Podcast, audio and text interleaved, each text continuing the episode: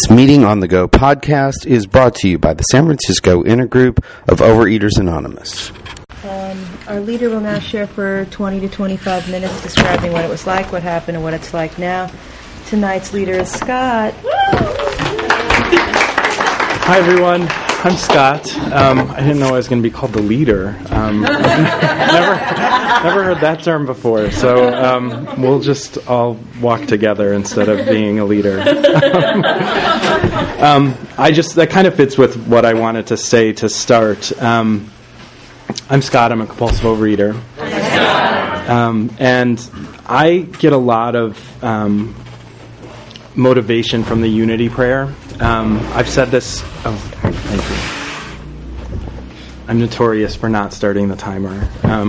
So I get a lot of motivation from the Unity Prayer. And each time I say it, I get excited. And because it's so hope-filled. And when I speak at meetings, I kind of imagine myself putting my hand in yours to do what I couldn't do alone. So thank you all for being here tonight. This is a really cozy room. When I got here, I thought, wow, this is really cozy. And then 50 people showed up. This is a little nerve-wracking. This is the largest meeting I've ever been to. But I am very happy to be here tonight. So that being said, I find inspiration in the Unity Prayer. I find it in lots of places, and the most recent place has been with the new Lady Gaga song. So I just want to read you a little part from the song. It says, "I'm beautiful in my way, 'cause God makes no mistakes. I'm on the right track, baby. I was born this way." And with that, I say that I'm a grateful, recovering, compulsive overeater. Just as I believe that I was born with DNA to make my hair brown and my eyes blue and to make me a gay man, I believe that I also was born with DNA that makes me prone to be a compulsive eater and to have an addictive personality. And that's part of my story. I grew up in a household where food was a coping mechanism. My mom is a compulsive overeater. I learned how to be a compulsive overeater from her. I can also say that I learned about 12-step recovery from her. She's been in recovery for 12 years and was the first person to expose me to that.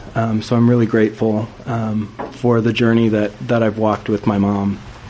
I was born in the 70s, and my first food-related incident that I remember is ice cream being missing out of our freezer, and my parents realizing it. And I was an only child, so when they asked me who ate the ice cream, and I said, I don't know, it wasn't me, that was not the best tactic there. It was really embarrassing. I was 8 or 9 years old, and I was mortified. I also remember times where I would sneak food from I had friends that I would go spend time with a lot, and they had 5 kids, so there was lots of snack food in their house, and I remember almost every time I'd walk through their kitchen, I would grab something off of the counter and eat it. And a lot of times do it in secret because I was embarrassed that I was going to eat again.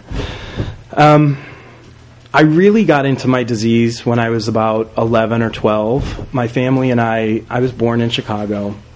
We moved at that time to Dallas. And we moved in the middle of a school year. And we were leaving behind my mom's from a family of 10, my dad from a family of 5, and we were moving somewhere where I didn't know anyone. My parents didn't know anyone. And we moved for a job for my mom to support our family. So it was something that was necessary, but it didn't make it any easier. I felt really different as a new kid in this school. We moved about 6 weeks before the school year ended, so I had 6 weeks before summer break to try and make connections with people. And being 11 and being overweight and being in a new school where I didn't know anyone, it was really tough. And I would come home from school and make food for myself and sit and watch TV and eat. I used to watch the Oprah Winfrey show all the time because I think since it happened in Chicago, it was filmed in Chicago, it made me feel like I was a little closer to home because I was watching Oprah. So Oprah and food became good friends of mine. So I remember feeling different from third grade on. I remember having crushes on boys, and I say that because it's part of my story that I'm a gay man, but I don't think that being gay made me a compulsive eater. Being a compulsive eater made me gay. That would be a new one for the media. But I mention it because feeling different or feeling like an outsider leads to isolation, and isolation is part of my disease. So I feel like that's a key feature for me. So by the time I was 14, I had made a lot of friends in this new place, and I started to get really involved in school. When I was 15, the summer before 10th grade, my parents sent me to an eating disorder unit. And they asked if I wanted to do it. It wasn't like I was forced to go. But I went into a hospitalization program for about 8 weeks. And it was all women. I was the only compulsive overeater. There was a lot of anorexia and bulimia in the program. So it was kind of unfortunate because I felt like an outsider even there. But in that program, I learned some tools. I lost about 65 pounds. When I went in, I was about 230 pounds. Oh, I'll pass around pictures. When I went in, I was about 230 pounds, and I lost about 65 pounds in that program over an 8 or 10 week period. It was really fast, but I mean, they controlled everything that went in my mouth, and they forced us to exercise, and so it was a recipe for weight loss. Unfortunately, there was no sustainable way of dealing with the emotional and the spiritual problem that I was having at the time. It was a very clinical approach to how to fix an eating disorder. So I learned some helpful tools, but it wasn't sustainable. In the 3 years after that, I continued to make friends and get involved at school. I really felt like if I could do more at school and if I could give more to other people, that maybe they would like me and maybe I would belong more.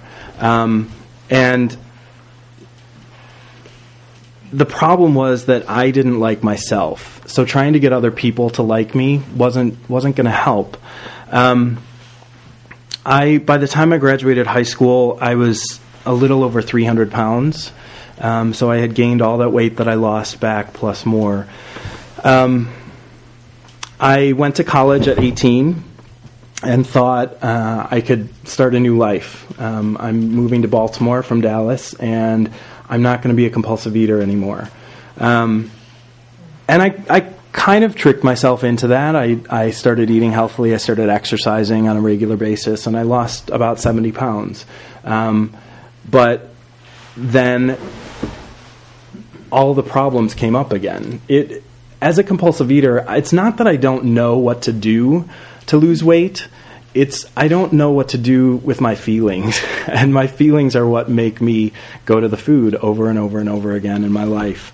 I'm 37, and I've been dealing with an eating disorder in earnest for 25, 30 years, which is overwhelming. When I sat down to pull this together, I was like, oh my gosh, that's a really long time to struggle with this. So in college, I started dating.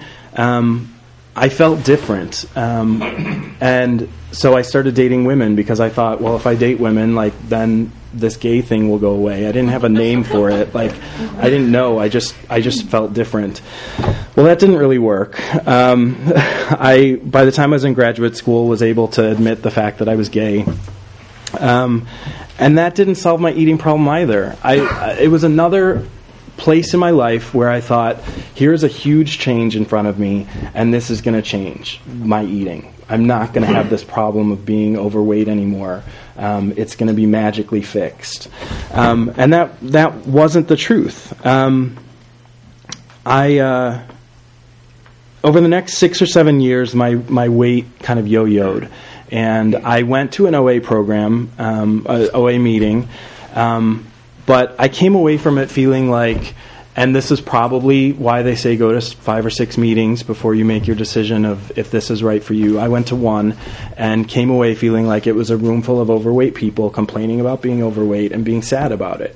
And I didn't experience the strength and hope piece of it when I went. And that's really unfortunate because I walked out of the room and didn't go back for a very long time. Another part of my story that I have kind of left out is that I struggle with depression. And I have dealt with depression since around college, a little bit after college. And my depression tends to feed my eating disorder, and my eating disorder feeds my depression. Not eating healthily is really bad for depression. And when I was depressed, it made it that much harder to do the things I needed to do to take care of myself. When I was 26, I moved to Chicago. And again, I thought, I'm moving to a new place. I'm going to magically be fixed. I wasn't. And I remember I got really, really depressed. And I remember saying to my mother, that if this is what life was like, I didn't want to live because I couldn't imagine living like this for 60 more years. It was horrible. I was binging every day after work, large amounts of food, and I would eat until I felt sick and eat until I essentially fell asleep, and then I would wake up in the morning and try not to eat again. And so I would starve myself all day until dinner time, and then I wouldn't eat dinner. I would binge on food. So one day I called my mom, crying, and I said, "I think I'm ready to try this program that you're in." She had been in program for a couple of years at that point, and I remember I used to make fun of her because in her program they didn't eat sugar or flour. And I thought, that's ridiculous. How people don't do that. That's not real life. And I had so many opinions about it, and I thought it was just crazy. And yet, I was finally brought to a place where I thought, I am willing to try anything because I'm so miserable. The program that she was in was not OA. It was Compulsive Eaters Anonymous, CEA-HOW. And so that's the program that I joined in Chicago. It is very structured, very regimented. There's a food plan that you have to follow if you're going to be in the program. And it's the same regardless of if you are 5'2" or 6'4", a man or a woman, you eat the same amount of food. So I lost 150 pounds in 10 months. And I don't think that was probably the healthiest approach for me. It definitely, I had a lot of physical recovery in that program, obviously, but I didn't have the spiritual or emotional part. I didn't have time to let my mind kind of wrap itself around what was going on. I had an entirely different body in 10 months, and my brain didn't have a chance to catch up. And I spent so much time being afraid that I wasn't going to get the spiritual piece of it. I grew up in the Catholic Church shortly after college, and around dealing with the gay issue, I got really upset with the church and just felt like it wasn't a place that I belonged because they didn't want me, so I didn't want them. And so I was in program, and I thought, how am I going to get the spiritual thing? Because I'm angry at the church, and therefore I felt like I was angry at God. And I spent so much time worrying about whether or not I was going to get the spiritual piece that I didn't get it. I wasn't present. I was too consumed by my fear and wasn't present to be able to get the spiritual part of program. I've been in therapy for a very long time, and so I kind of got the emotional part of it. Started to get the emotional part of it, but the spiritual part wasn't there. Anyway, after 10 months in program and after losing 150 pounds, I left program. I started dating men, and I started to feel like I was really different. That this program, there were only about 20 or 30 people in the program in Chicago, and I told myself, I'm a different person. I'm different than everyone else in the room. These are women in their 40s and 50s from the suburbs, and I'm a gay man who is 29 or 30. What do I have in common with them? I don't belong here. And so I did that same thing of I don't belong, and I'm going to isolate myself, and I went out of the rooms. I gained the weight back. In a year and a half or 2 years, I gained 150 plus another 20. So at that point, I was up to 370 pounds. I ended up going back, maybe 2 years after I left, lost another 100 pounds in 10 months, and then moved to San Francisco. And they didn't have CEA-HOW here.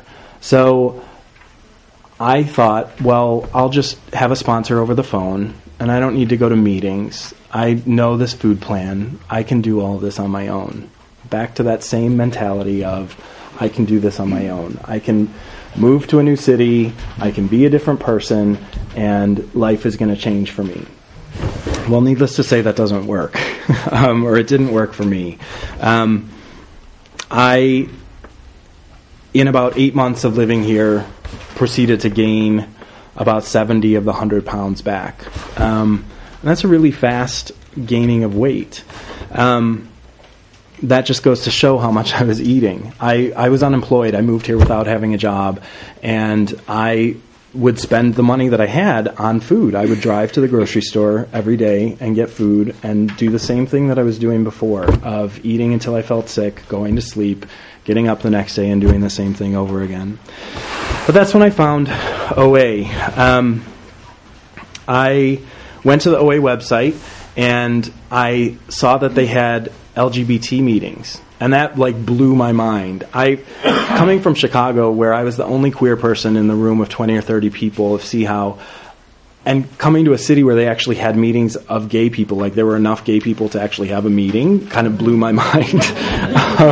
And I think that's what made me feel safe enough to go into a room and start the journey again. And so I'm really grateful that there are those meetings. And I'm grateful that I can come to meetings in San Francisco and run into people that I know, and people that I know are queer. And it makes me feel safe. It makes me... There's an attitude in San Francisco for most people that I am okay as a human being, even though I'm gay. And so I get that from straight people, I get that from gay people, and it makes me feel warm inside. I didn't have that in Chicago. So anyway, my previous experience with 12-step programs and CEA-HOW those 2 times made me familiar with the steps. But like I said, I was so worried about not getting the spiritual part that I didn't get it. I came to program, to OA, in November of 2009. At that time, I defined my abstinence as no sugar. But at 5 months into program and no physical recovery, I realized I was finding ways to compulsively eat, even though I wasn't eating sugar. And so in May of 2010, I gave up white and wheat flour and stayed off of sugar. At this point, I only eat a few different grains, ones that are quote-unquote safe for me right now, that I don't compulsively eat, things like rice and wheat germ. So they're potato products. But that's where I am today. I recently gave up rye bread. I used to eat rye bread because it had a lower glycemic index. I've recently given that up. So my abstinence continues to evolve as I become more willing to give things up and more willing to do what I'm called to do to be healthier or to be able to cope better, really. So in program, for the first time, I really feel like I'm working the steps. And I feel like I have the hope that I will actually get through the steps. In the previous two times of coming into a 12-step program, I was so overwhelmed by the steps. I thought, there's no way that I'm going to be able to do this. With step one, I was completely crystal clear on the fact that my life was unmanageable. But the powerlessness part, like, didn't make sense to me. It's something that I have to remind myself of constantly, that I am powerless in so many ways in my life, but most of all over food. I don't have that part of my brain that allows me to deal normally with food that other people have. With step two, we talked a little bit already about the Catholic Church and whatnot. I have been drawn to Eastern religion, and I've kind of started to adhere to Buddhist principles. Once I was able to, in step two, get over the fact that I didn't need to have a picture of what my higher power looked like to hang on the wall, I was able to accept that my higher power can be there for me. Today, I don't know if my higher power is God, and he's an old man with a white beard in the sky, or if he is Buddha and he's a man with a big belly that sits in the lotus position. Who knows? I know that my higher power is there for me and is helping me to work my program and to get through each day with the fellowship and without compulsively eating. I struggle with step three on a daily basis. It seems like I have short-term memory loss when it comes to remembering to turn my will and my life over to my higher power. I get caught up in I have control over this, and I have to remember I'm not in control. Step four was pretty amazing for me. It was really liberating to be able to write down all of the things that made me angry, all of the resentments I had, all of my baggage around sex, all of my fears. It was really, really liberating. I switched sponsors after my fifth step, or after getting about 75% of the way through my fifth step. And my experience of doing my fifth step the second time with the new sponsor was very different. There was a lot of shame. There was a lot of embarrassment over those character defects that I was sharing.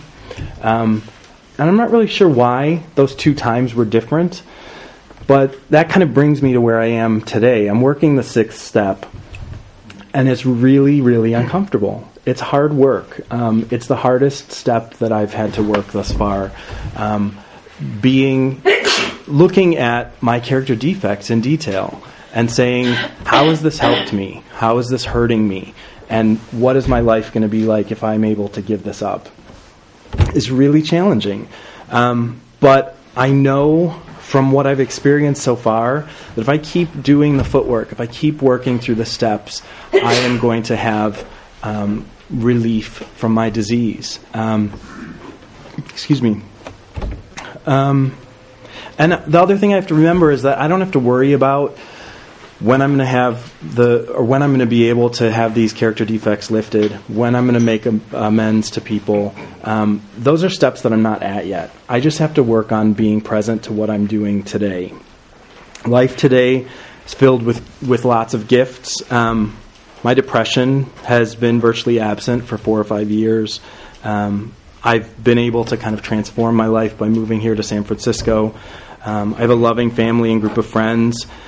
And I have love, acceptance, and support here in OA and in these rooms. And that just makes my life so full and makes me so grateful. So I'm grateful that I'm a compulsive overeater. And I've heard people say that before, And I didn't get it for the longest time. I was like, what the hell are you talking about? How can you be grateful for this disease?